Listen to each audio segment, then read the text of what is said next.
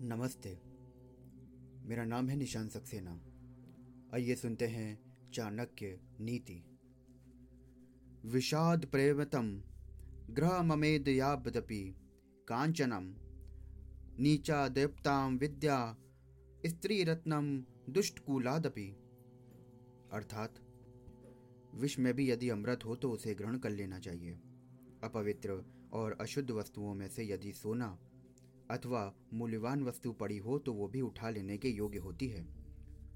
यदि नीच मनुष्य के पास कोई अच्छी विद्या, कला अथवा गुण है तो उसे सीखने में कोई हानि नहीं।